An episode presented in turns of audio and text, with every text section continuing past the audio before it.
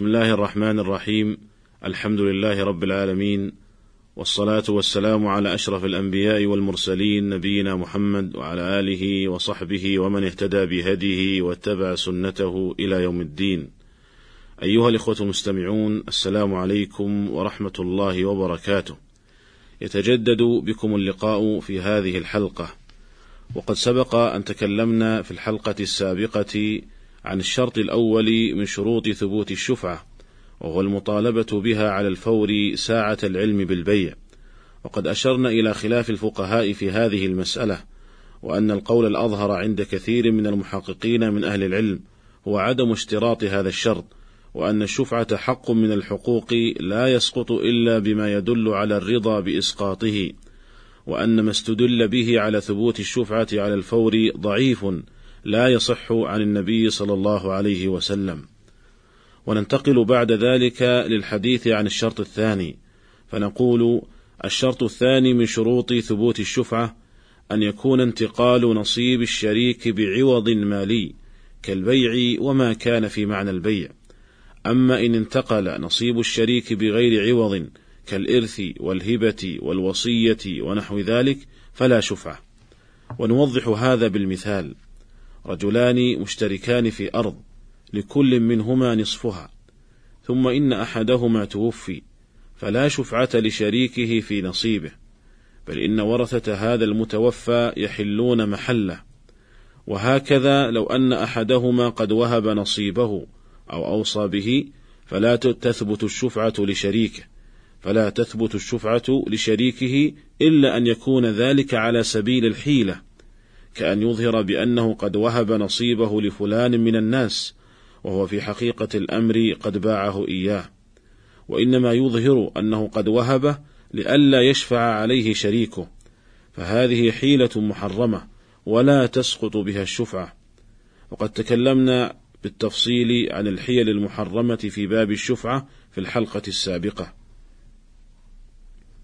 الشرط الثالث أن تكون الشفعة في أرض يمكن قسمتها، وما يتبعها من غراس وبناء، وبناء على هذا الشرط لا تثبت الشفعة في المنقولات أو فيما لا ينقسم كالحيوان والسيارة ونحو ذلك، وهذا هو قول جمهور الفقهاء. والقول الثاني في المسألة هو ثبوت الشفعة في المنقول وفيما لا ينقسم، لعموم قول النبي صلى الله عليه وسلم: الشفعة فيما لم يقسم، ولأن الشفعة إنما ثبتت لدفع الضرر والضرر فيما لا ينقسم أبلغ منه فيما ينقسم. قال الإمام ابن القيم رحمه الله: واحتج لهذا القول بحديث جابر الصحيح: قضى رسول الله صلى الله عليه وسلم بالشفعة في كل ما لم يقسم، وهذا يتناول المنقول والعقار. انتهى كلامه رحمه الله.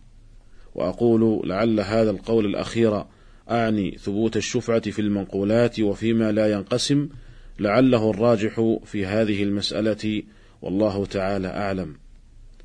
أيها الإخوة، وتفريعا على هذا القول نقول: إذا اشترك رجلان في محل لبيع بضائع أو أقمشة أو أجهزة ونحو ذلك، وباع أحد الشريكين نصيبه، فإن لشريكه الآخر أن يشفع وأن يشتري من شريكه نصيبه بالثمن الذي قد باعه به، وبذلك فإنه يستأثر بالمحل جميعه.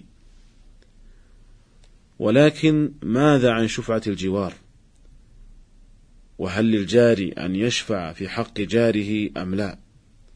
نقول: أما إذا لم يكن بين الجارين اشتراك في أي حق من الحقوق، كأن يكون بيته بجوار بيته وليس بينهما أي اشتراك، أو تكون مزرعته بجوار مزرعته وليس بينهما أي اشتراك، فإن الشفعة لا تثبت للجار في هذه الحال، وذلك لانتفاء المعنى الذي لأجله شرعت الشفعة، وهو الضرر الحاصل للشريك أو الجار.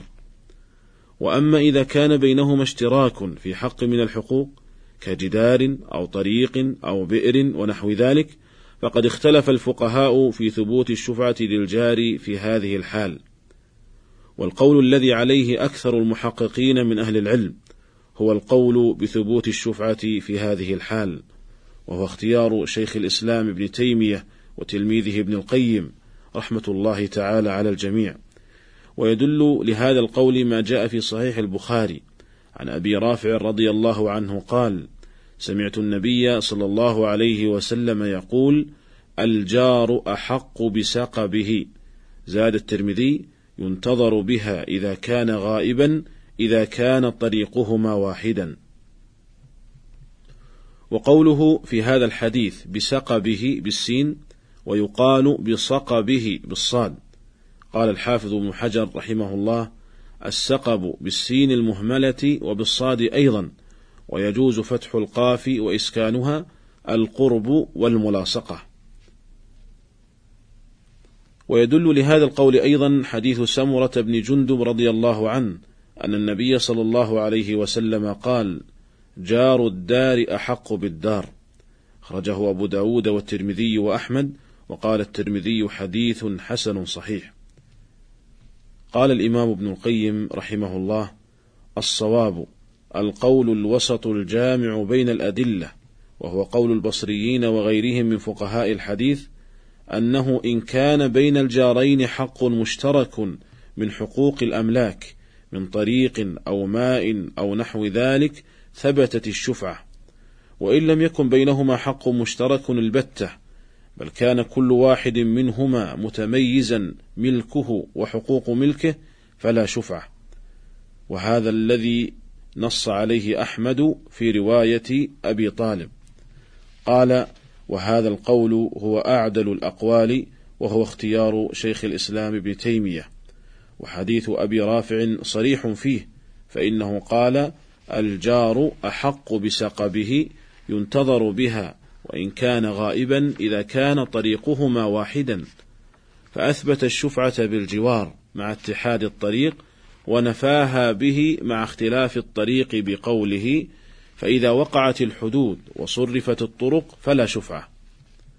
قال رحمه الله والقياس الصحيح يقتضي هذا القول فإن الاشتراك في حقوق الملك شقيق الاشتراك في الملك والضرر الحاصل بالشركة فيها كالضرر الحاصل بالشركة في الملك أو أقرب إليه. قال ورفعه أي الضرر مصلحة للشريك من غير مضرة على البائع ولا على المشتري. فهذا المذهب أوسط المذاهب وأجمعها للأدلة وأقربها للعدل.